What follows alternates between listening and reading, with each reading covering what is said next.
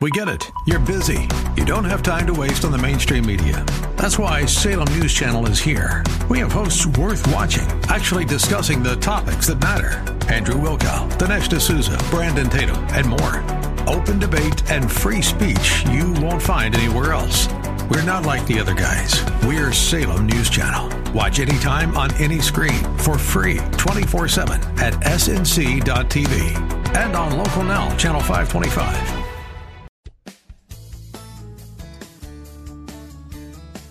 This is the Word to Stand On for Life with Pastor Ron Arbaugh. Your word is sharper than any two-edged sword. And it cuts deep into my heart. The Word to Stand On for Life is a radio ministry of Calvary Chapel in San Antonio. A live call in show here to help you answer your questions about the Bible and how to apply the Word to your daily life. For more information on Calvary Chapel, visit our website, calvarysa.com. Get your Bible questions ready and call in now to 210 340 9585. It's The Word to Stand On for Life with Pastor Ron Arbaugh.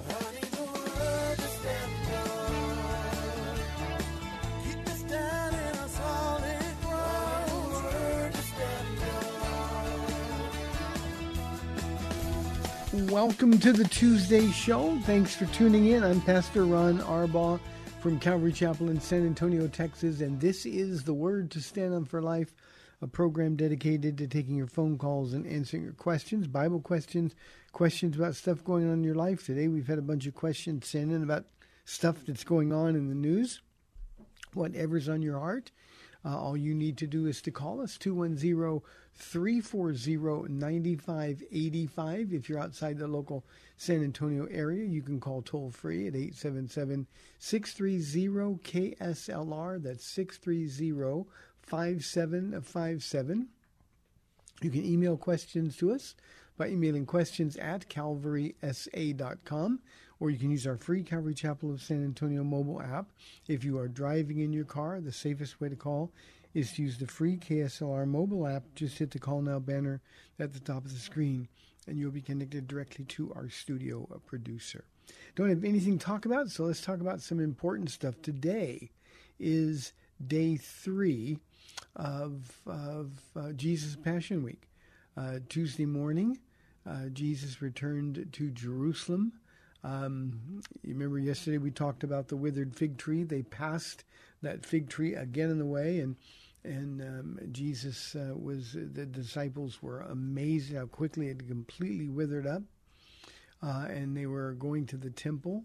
Of course, the religious leaders were um, plotting his murder. They were angry with Jesus for establishing um, himself as a spiritual authority, although that's not really what he was doing.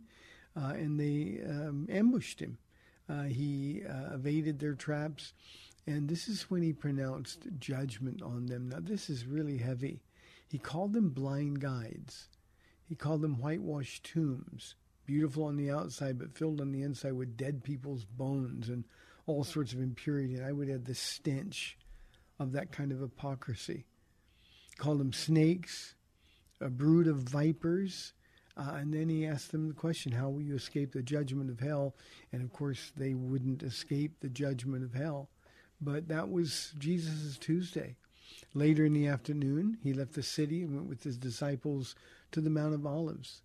Um, that's where he gave the Olivet Discourse. Jesus, in his last days, last hours, spoke about the very last days. He was warning them. Uh, the Olivet Discourse, uh, Matthew 24 and 25, Mark chapter 13, and Luke chapter 21, um, was it was an elaborate prophecy about the destruction of Jerusalem and the end of the age. And of course, the end of the age comes all the way down to the time that we live, the end times, culminating with his second coming, and then, of course, the final judgment. Um, this was also the day Tuesday, and remember, Jesus knew this.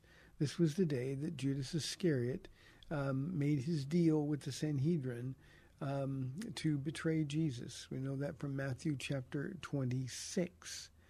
Uh, and so that was Jesus' day. um, uh, day three of his Passion Week. I'm always amazed that Jesus did this for you and he did it for me. And no matter how difficult things went, and it's going to get more difficult as the coming days um, pass on, um, but he did it because he loved you and because he loved me. So tomorrow we'll talk about day four, Wednesday of Passion Week. I'm doing this because I want you to remember um, just how much he loves you, just how much he loves you. I also have one other uh, question that I started yesterday, and I only had about three minutes to try to get it. And I like to deal with these questions because questions that are, are asked with this kind of candor and honesty deserve uh, an answer, and I want to make sure that I didn't short uh, shrift him uh, at all. But it was an anonymous question, obviously from somebody who comes to the church here. And he says he had a question about how we do Good Friday service. Um, he says, One reason I love our church is because we do not artificially make things emotional. But on Good Friday service, it seems as though um, it is intended to make things emotional. Uh, one year, a man was going around shushing people, and I was told to keep it somber. I was struck by this because at Calvary we're always loving on one another. Uh, ever since I was told to keep it down and keep it somber, and since then, Good Friday service always bothered me slightly. I know a lot of the issue is with me, and that there's nothing wrong with the service. Here's my question: Why do we do the Good service, Friday service the way we do? Uh, I thought we're to rejoice because of the cross. Yes, we remember it, but why are we in mourning if our Jesus is alive? I'm confused and would like clarification. I may be looking at it wrong, but I've had this question for years, and uh, at one time uh, and it was time to ask. My goal is not to be disrespectful, and your letter is not disrespectful at all. So don't get the impression that that uh, we think it is at all. People are free to disagree with us and express their opinions at any time. Let me explain to the audience our Good Friday service. When people arrive here, and we're doing two of them this uh, Friday, uh, one at five o'clock and one at seven o'clock.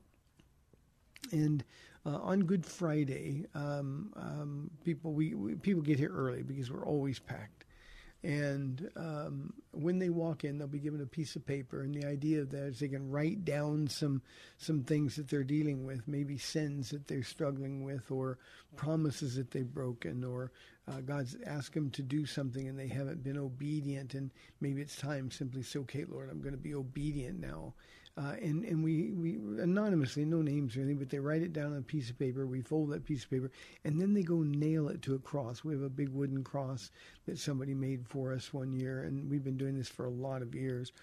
And so when people are coming in, um, their their their the worship music is going, but at the same time, um, that constant sound of the nailing of the cross um, is going on in the background and it is a very um, um, emotional time. I, I, just don't think we can look at the cross and not be emotional. I think sometimes, uh, Anonymous, we need to be serious about things like this. And I think the cross is one of those places. Now, obviously, we rejoice because the tomb was empty. We know that. And we rejoice on Sunday. And, and because of Good Friday, followed, of course, by Sunday, um, um, it, it's time to understand the seriousness of the, of the hour, the sacrifice that gave us the freedom to rejoice on Sunday morning. And then we can realize the hope that we all have given to us uh, by that empty tomb. And of course, Jesus said, um, "You will mourn, but but but in a short while, in a little while, you will rejoice." And that's the way we approach this. So I, I just think it's not artificially trying to make the service emotional. I just think there are times when we need to seriously contemplate what was done for us, the cost, the price that was paid. And I just think it's really important, Anonymous, that there's there's some things that we approach. It's almost like um, when Moses approached the burning bush and God said, "Remove thy shoes, for the ground you're standing on is holy ground. And I think when we approach the cross, it's it's the holiest of ground. It is an observation of the ultimate sacrifice. Now, I don't want people shushing people, but at the same time, uh, we we want the the service to be respectful. Um, um, somber, I think, is an appropriate word. We want the service to affect people. And, and there's nothing artificial about it. Uh, at Calvary Chapel, as you point out, we never like dim the lights and make things super, super quiet. Uh, this is the one exception that we do that. And uh, the reason we do it is because there are some times where we need to be serious and look back soberly upon exactly what was done to save you and me from our sins. Thank you, Anonymous. I appreciate it. And please never worry about being disrespectful by asking a question. Let's go to James on line one from Belmont. James, thank you for holding on, um, being patient. You're on the air. Oh, thank you. Uh, yeah, no problem. I was enjoying the uh, uh, the explanation conversation. Um, I had a, a question because uh, uh, whenever um, the Messiah, whenever uh, Jesus, the Christ, came for for the first Advent, he was fulfilling the promises um, throughout the Old Testament, um, and they were teaching um, that the kingdom of heaven is here or near, and they were anticipating the kingdom of heaven. Um, they they failed to recognize that, and uh, I guess even like around Acts seven or eight, uh, the Gentiles um, uh, started becoming uh, uh, more involved. You know, Saul becomes Paul, and all that, the uh, apostle for the Gentiles. Um, and he even in Romans talks about how Israel is um, there's a period of time that will be the the time of the Gentiles, and Israel uh, will be blinded uh, to the truth. Of course, that doesn't mean that there aren't any Jews that are being converted, but but yet, uh, just in general. And then when you look at the end of times, um, the Jews are going to be going through as as a nation, as a covenant people. They're going to be going through a very harsh time.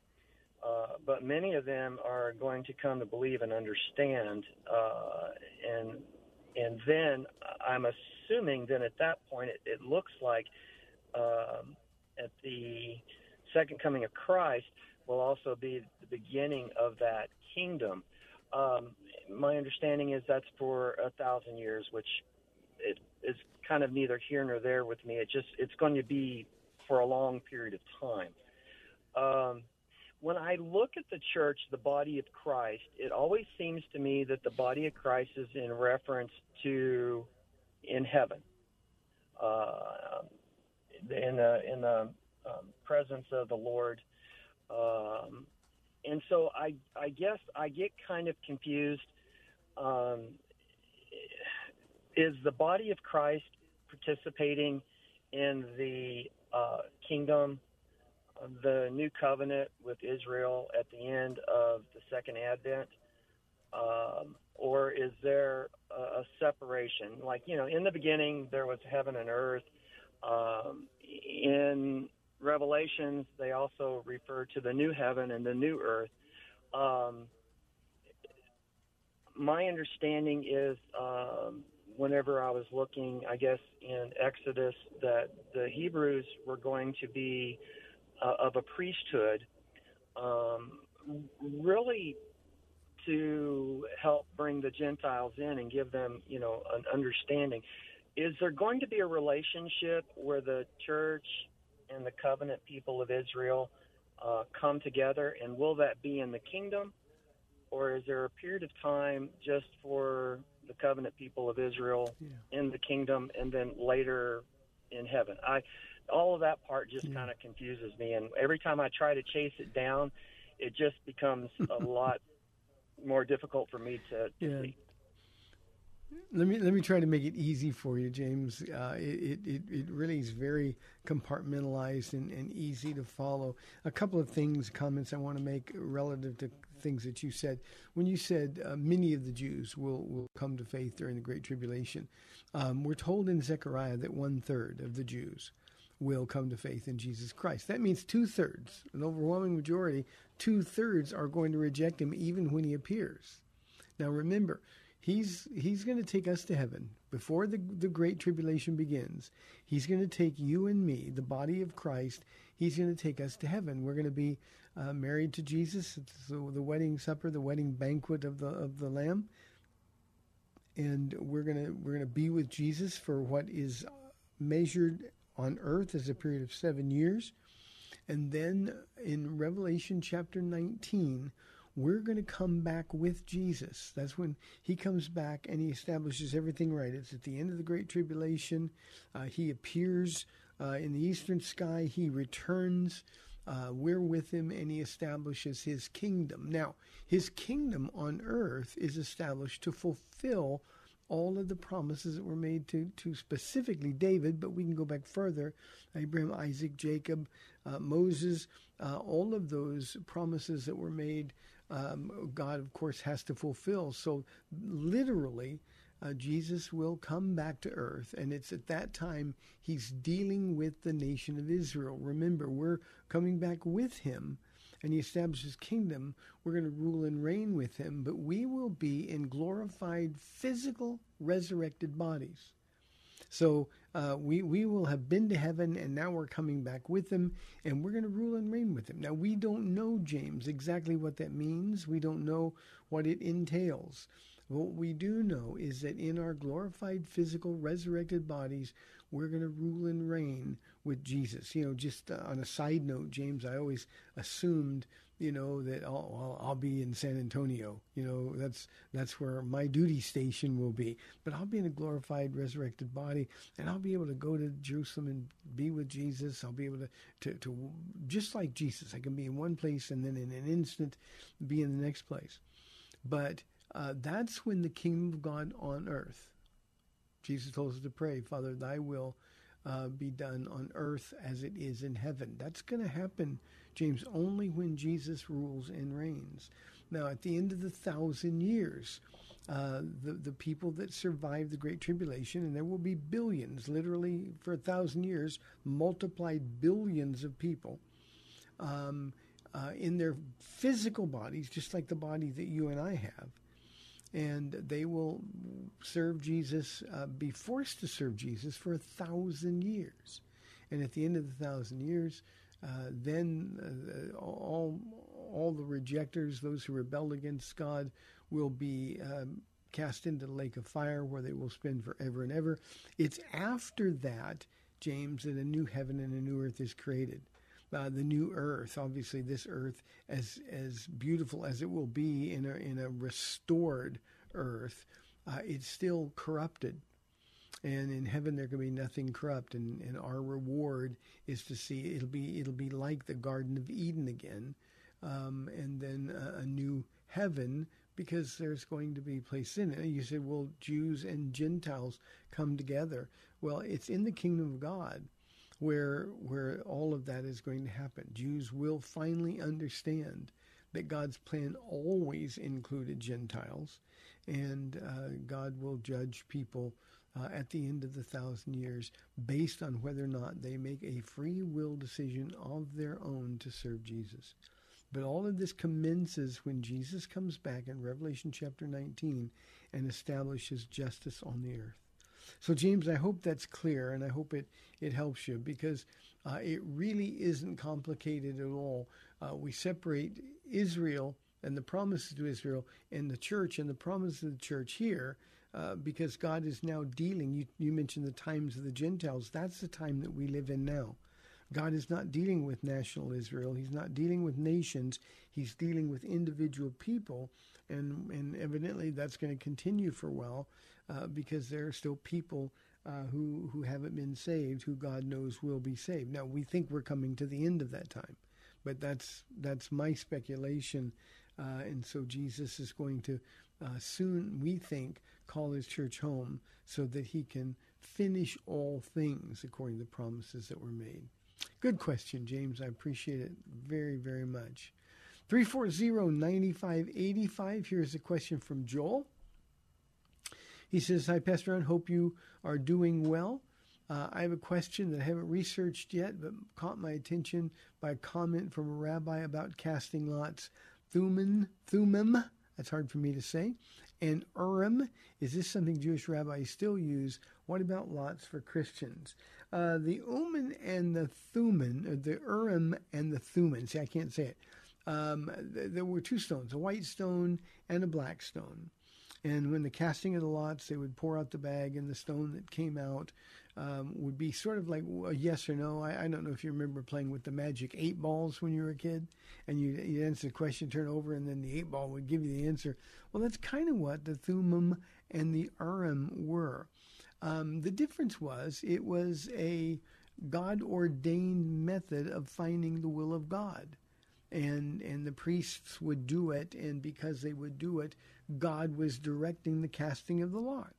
So it worked. Uh, the last time that we see the uh, the lot cast, um, uh, Joel was in the book of Acts, uh, first chapter, when they needed to replace Judas, who who betrayed Jesus. And of course, we know Matthias was chosen by the casting of the lot. And then once the Holy Spirit falls on the church in the next chapter, uh, there were there was no more casting of lots at all. So no more casting of lots. Certainly not for Christians. We have the Spirit of God living in us, and we have the Word of God. So we don't really need to worry about, um, you know, casting lots or taking a chance. Now, um, I don't think this is something that Jewish rabbis still use. Now, remember, uh, Hebrews 1 begins with this statement In the past, God spoke to our forefathers through the prophets at many times and in various or diverse ways. In other words, there were all kinds of different ways for the um, um, lots to be to to, to speak. Um, but in these last days, and we're in the last days, whether you're a Jew or a Gentile, you're still in the last days. But in these last days, Hebrews 1 says, He has spoken to us, and literally in the Greek, it's in Son. In other words, everything He has to say, He said in the person of Jesus Christ. Jesus is His final word. So uh, casting the lots is not being done any longer by Jews. Now, there may be some mystical Jews who are still out there doing it, but generally speaking, that's just not something that is done. And I want to repeat this, Joel. Uh, Christians should never, ever be concerned about something like casting lots. We've got the Spirit of God. Remember, we're to walk by faith and not by sight. And that means sometimes we're going to walk into places where we really aren't sure. God says it's in those times when we can really demonstrate that we trust Him. Thank you very much for the question, Joel. Here is a question anonymous from our email inbox. James 112 says, Blessed is the man who remains steadfast under trial, for when he has stood the test, he will receive the crown of life which God has promised to those who love him. What kind of trials is he talking about? Um, uh, Anonymous James is talking about all kinds of trials. The Apostle Paul talks about um, the test that we have. It is required, 1 Corinthians 4 2, that every man given a trust by God must prove faithful. And the way we prove faithful often is in those trials. You know, we think about Jesus and the very first trial, and this was led by the Holy Spirit. There's no question about that. Uh, he was baptized by the Apostle John. The Spirit of God descended on him in the form of a dove, not a dove, but in the form of a dove. And then he was led out into the wilderness by the Holy Spirit. You see, even Jesus had to withstand those trials, and he was being tested over and over and over, and to a degree infinitely greater than any of the tests and trials that we have. So here's what he means when you are tested, when you're under trial, when the enemy's attacking, or when circumstances seem to be against you, Jesus says through his half brother James, stay the course. Trust me. Don't doubt. Don't be afraid. What do you say to Joshua? Don't turn to the right or to the left, but stay steadfast, straining ahead by focusing on his word. So, what he wants us to do, or what he's exhorting us to do, in James chapter 1 is to not let the trial or the circumstances cause us to change direction. Isaiah 50 says Jesus set his face as flint to go to Jerusalem, a place that he knew he was going to die. Well, we're to do the same thing. When everything seems like it's going wrong, when you get really bad news, when the enemy is pounding you, when other people are coming against you, Jesus tells us to look up, to look up. Now, I know it's hard, but that's what faith is all about. How do we do it? The psalmist says, Your word, O God, is a light unto my feet. So how do we do it? We we get into the word. We do what the word tells us to do. We accept the encouragement from the Lord. We commit ourselves. Jesus, your track record is great, and though I'm fearful right now, I'm going to do what you've asked me to do. When I came to church on Sunday, there was a, a woman in the church that Pastor on. There's just something that, that is so hard, and I'm so afraid. I just, I don't know what to do, but I know what God wants me to do. And I said, well, you know what? You might be afraid, but, and she stopped me right there. She goes, I know you're going to say, do it afraid. And I said, Exactly. I knew you were going to say that, she said. And that's exactly what James is saying. Remain steadfast. Don't stop. Don't turn left. Don't turn right. Stay the course. And once you have remained faithful, what awaits us is a crown of life. Believe me, that moment when we receive those crowns, what a wonderful, wonderful moment that will be, and that moment will last for eternity. Hey, we've got 30 minutes left in our Tuesday show, 340-9585. We love your calls or toll free 877-630-KSLR. This is the Word to Stand Up for Life. We'll be back in two minutes.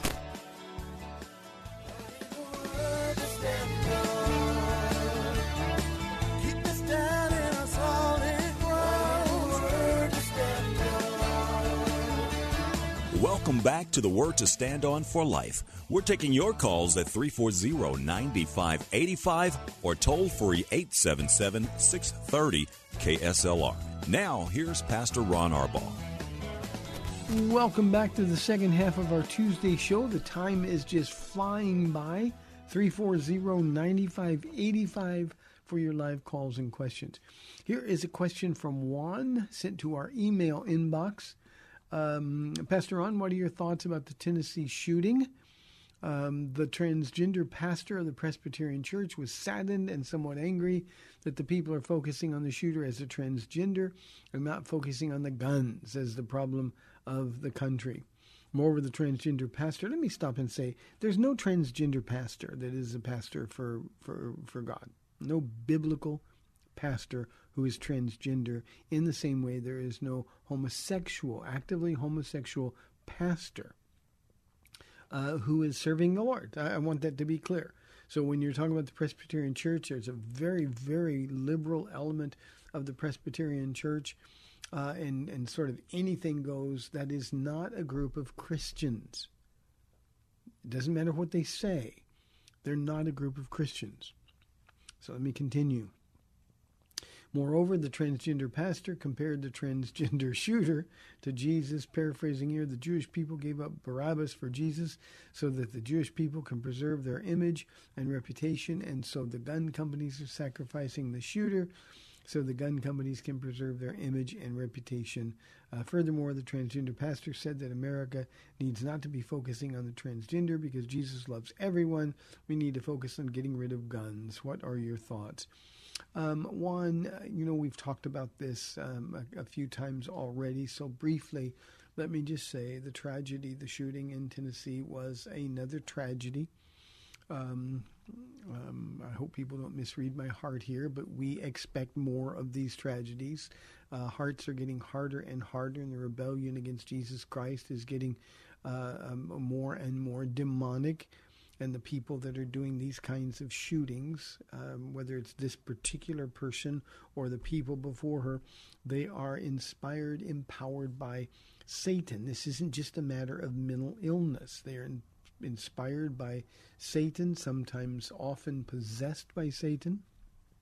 And uh, this is just something in these last days that we're going to get used to. Paul says to Timothy in in Second Timothy chapter three, uh, his most personal of his letters. Timothy, marked this in the last days, the time that we live in, there will be perilous times. That's a very striking choice of words. Another translation says terrible times. Well, we're living in those terrible times. So now the rest of this, I want uh, don't even con- connect this this so-called pastor's words with anything that has to do with Jesus Christ, because this is a man that doesn't know him. Um, the, transgender um, circumstance that we have in our nation is a tragedy. Young men and young women are being brainwashed. I think the shooter was 28 years old um, they're being brainwashed. They, they they're not in their own minds. Um, they, have been won over. There's a lying spirit that's been uh, permitted by God in these last days,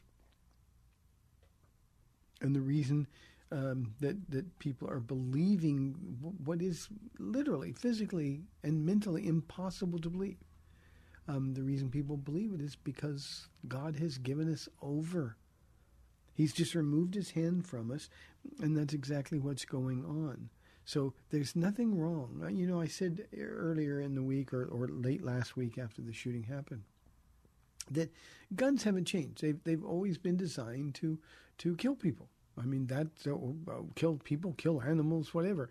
But but they, that's their design. That's what they've been used for. Now technology has has changed.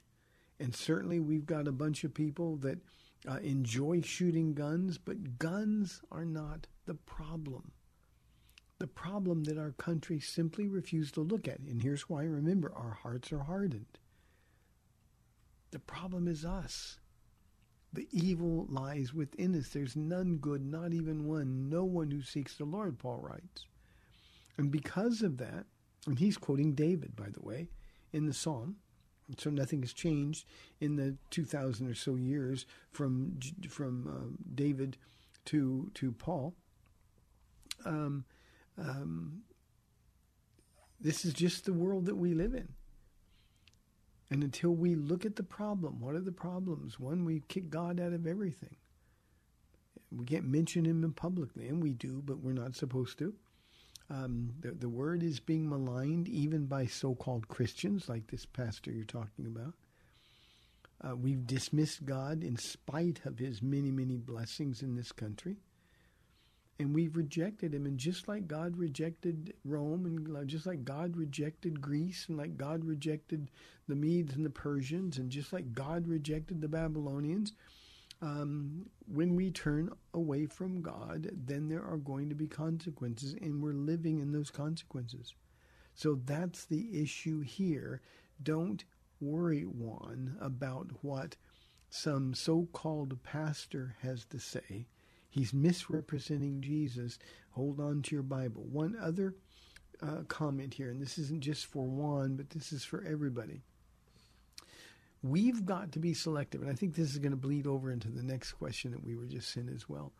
Um, we've got to be focused on the Word. You know, it is, uh, as Christians, we need to be informed. We need to know what's going on in the world. But unfortunately, too many of us as Christians are being transformed into political animals instead of being transformed by the renewing of our mind into followers, mature followers of Jesus Christ. And as long as we're focused on the news, we need to turn off the news. It's not news anyway. There is no station, it doesn't matter which side of the political spectrum you're on, there's no station that's giving you objective news. I say that as a journalism major in college. Um, the who, what, when, where, and why era is gone. And now it's all about opinion. It's all about bias. It's all about an agenda. And whether you're on the the CNN side of the ledger or the Fox News side of the ledger, all of it is bias and it is creeping in, and we're being influenced by it to a degree that has never happened in this nation before. The internet is doing it. Facebook is doing it. We've got to keep our mind on things above. As long as we give our mind over to these political issues of the day, we're not going to be prepared to deal with whatever happens. So, Juan, thank you very much for the question. Here is the qu- question, the other question I said it would bleed into. This is from Joe, also from our email inbox. Uh, this is a little confusing to me, so Joe, bear with me. I'm not sure if you're informed about what is happening to ex-President Trump. I'm pretty informed by it. I mean, all you got to it's it's everywhere. Uh, and then he says this: Do you think that the church and the state should be separated?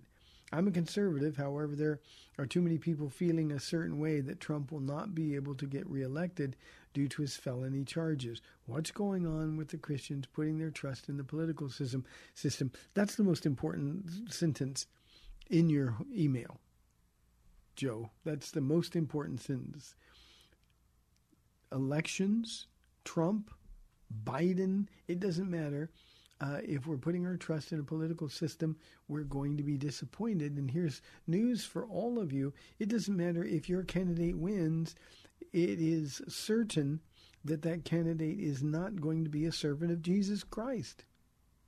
It is certain. And so, why would we put our hope in a political system? I've said this every time I get a question about Donald Trump. You know, if you read through the history of the kings, God gave Israel the king they deserved. And we're getting the presidents, the senators, the congressmen, the mayors, the governors, the judges and justices that we deserve. That's the political system. And there's no way that we have any hope in any of that. None of that is going to change. Remember that what is happening to our country is what our country deserves because we've kicked God out of the United States of America. It's that simple.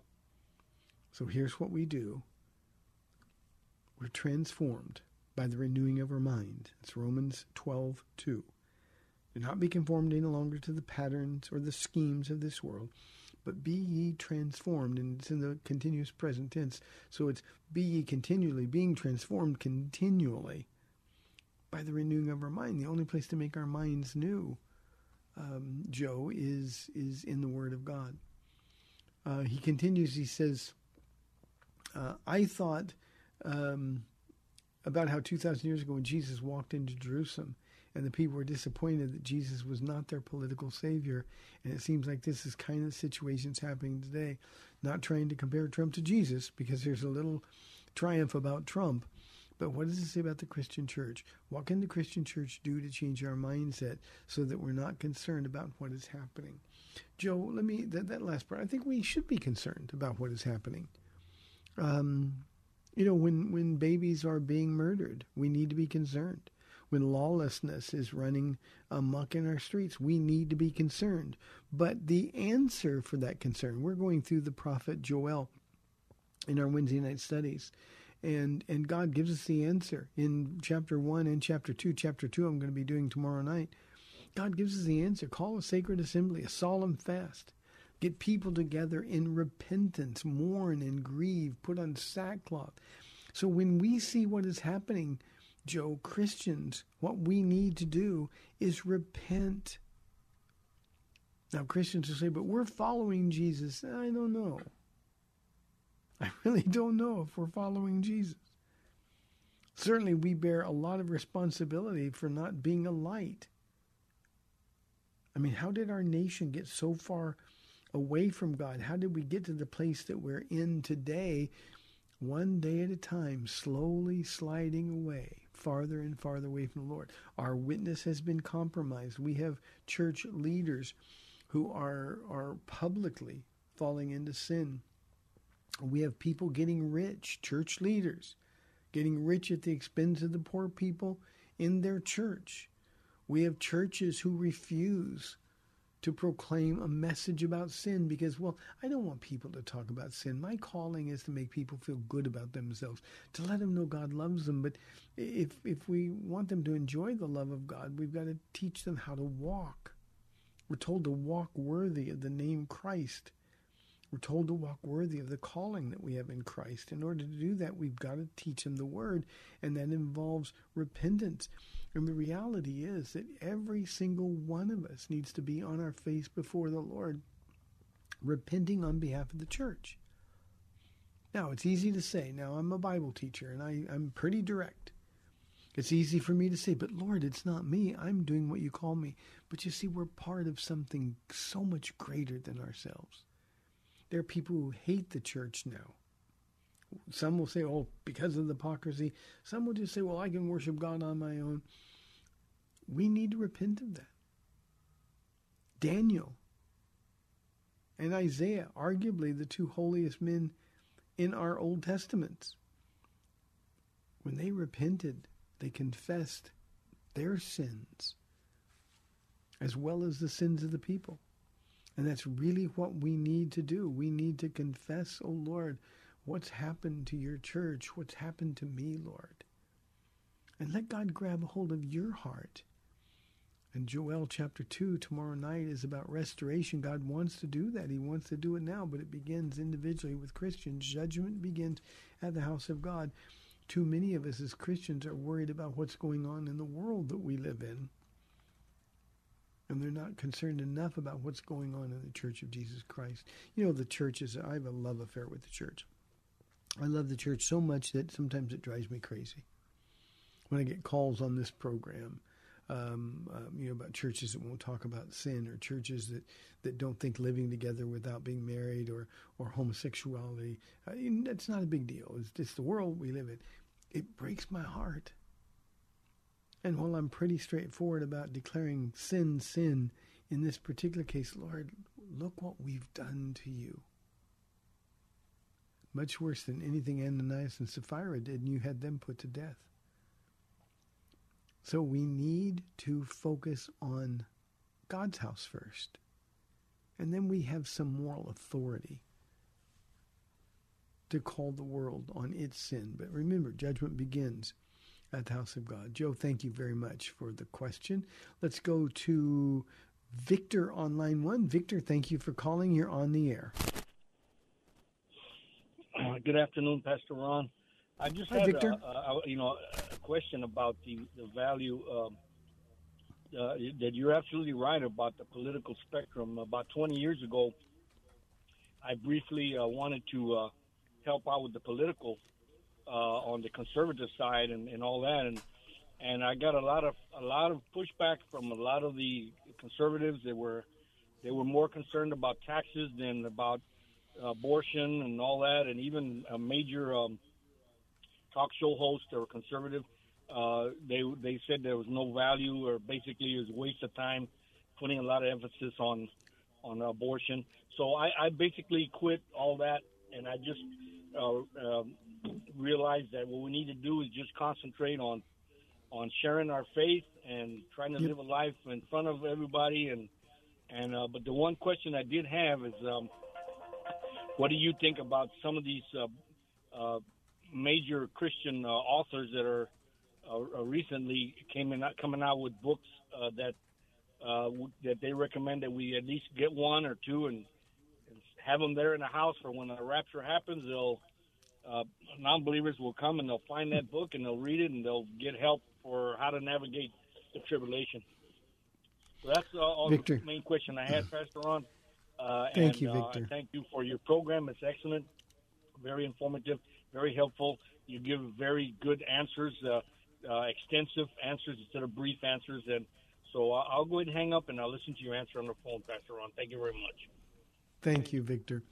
You know, uh, I, I think our our responsibility, Victor, in these last days is to tell everybody Jesus is coming. And, and here's good news. I have good news and bad news. You know, I, I like to say that I have good news and bad news. What do you want first? Almost everybody says, "Give me the bad news first. Well, the bad news is, is if you don't know Jesus, then all these terrible things that are going to happen on this earth are going to happen to you, and you're going to spend eternity separated from God. Now, the good news he sent his son to die for your sins so that the bad things don't have to happen. You now have a choice. And our responsibility is to live our lives in such light that people can see that there's something different about you and different about me. And as we tell people Jesus is coming, it won't move their heart. I promise you, Victor, that if we leave books about the rapture in our homes and the rapture happens, they won't even look at those books. Now, when the rapture happens, there's going to be millions and millions of Bibles left around. It's the Word of God that allows the Spirit of God to work on the heart. Believe the Word, and you'll be saved. So, I guess it's good preaching material. I guess it's a, a, pretty clever way for these celebrity Christians to sell books. Don't buy just one, buy several and leave them in houses around so when we're raptured, they'll be left behind. I mean, that makes sense to us. But remember, the people that are left behind are going to be saved the same way you were, Victor, the same way I was. And the way we're going to be saved is by the Spirit of God convicting us of sin and of righteousness and of judgment. Not evidence, but convicting us of sin. We're sinners. Of righteousness, that only the righteous can be with God. And of judgment, if we don't choose the righteous path, then we're going to be judged. And when the Holy Spirit's done that, then every single person, before or after the rapture of the church, every single person is going to have to make a choice. And the choice that they make during the Great Tribulation is going to cost them their lives. It's going to cost them their lives. It's almost laughable to me that people would think that leaving a book behind is going to change somebody's mind when it's going to be so much more costly and so much more difficult to believe in Jesus after the rapture than it is now. If they reject Jesus now while he's calling everybody, while he's he, it's free and costs nothing. It's laughable to believe that when it costs them everything, they're going to say, oh, oh, I'm suddenly brave and I'm suddenly going to follow Jesus. It's not going to happen. People get saved one way, and that's by believing in the Son of God, who is God the Son. And that has to be an act of faith. Ephesians chapter 2, verses 8 through 10. It has to be an act of faith, and because it's an act of faith, that's the way people are going to be saved. Sometimes we act, and especially if we want to sell some books, we act as though that's going to be um, something I can accommodate. Can't do it that way at all. It's faith, it's the initiative of God. The initiative comes from God, and that's why the Holy Spirit is going to be with people through the very end. Victor, thank you for calling. I appreciate it very, very much. I think maybe we got time for another question. Here is a question from Anonymous. Um, Pastor Ron, if God didn't want people to be gay, why did he make them that way? Anonymous, this is not an honest question. I'm not suggesting you're not being honest. But, but when, when people ask that question, they're not being honest at all. Why would any Christian think that God made people to be gay? I mean, people will say, well, I've been gay my whole life. I guess, as far as I can remember, I've been attracted to the same sex. Well, God didn't do that. That's caused by the fall of man. And another thing we need to understand God didn't make people, He made Adam and He made Eve. By His direct hand, He made those two humans. Everybody else that's ever been born are created by the process through which God multiplied the earth men and women having sex, the women get pregnant and babies are born. Be fruitful and multiply. That's the way the earth is populated. God didn't make them. And again, we live in a fallen world. And people that are same sex attracted, people that feel like, well, I'm in the wrong body, I need to be a boy or I need to be a girl when their gender is clearly otherwise. Um, that's just the result of a fallen world. God made us in his image, male and female, made he them. And all we have to do is accept that position in life, and God will fulfill us.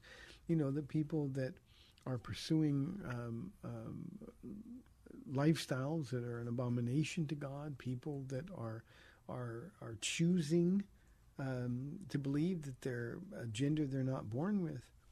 Those are people that have rejected God and the emptiness they feel as a result of that rejection. The world says, no, just accept them for they are, and then they won't feel rejected anymore, and everything will be fine. These people are still committing suicide. They're mutilating their bodies, and we're going to see an enormous fallout. 15 years from now, it won't even be 15 years. We're going to see such an enormous fallout from this insanity. And we're going to wonder, what were we thinking? If Jesus tarries, that's exactly what we're going to be thinking. The problem is that it'll be too late then. So people aren't made gay. Acting on your sexual impulse, whatever it may be, is a free will choice that we make. Now, people are same sex attracted and resist that same sex attraction to honor God. That's heroic. That's heroic. I'm, I'm willing, they would say, to forfeit the sexual part of my life, and we're made sexual beings. I'm willing to forfeit the sexual part of my life in order to honor God. That's a sacrifice that God will honor abundantly so. And we need to remember that. So, Anonymous, the next time somebody says, Well, God made me this way, why would He make me this way if He didn't want me to do it? You can confidently look them in the eye and say, God didn't make you that way. That's a choice you made at some point in your life. And just like you made that choice, you right now, today, have the choice to change everything. Today, you can make the decision to follow Jesus. And if you do, you will live a life more fulfilling, a life that is richer, a life that is more fruitful than you ever imagined. But you come to God on His terms. We don't get Him to come to us on our terms. If God would come to us on our turn, our terms, guess who's really God? Not Him. It's us. So, not an honest question. Let people know that they're not being honest. Hey, thanks for tuning in. We got more questions have been sent. I'll get to some of those tomorrow. May the Lord bless you and keep you. You've been listening to the Word to Stand on for Life. I'm Pastor Ron Arbaugh from Calvary Chapel in San Antonio, Texas. Lord willing, I'll be back tomorrow at 4 o'clock on AM 630 The Word. We'll see you then. Thanks for spending this time with Calvary Chapel's The Word to Stand On for Life with Pastor Ron Arbaugh. The Word to Stand On for Life is on every weekday afternoon at 4, and Pastor Ron invites you to find out more about Calvary Chapel at calvarysa.com.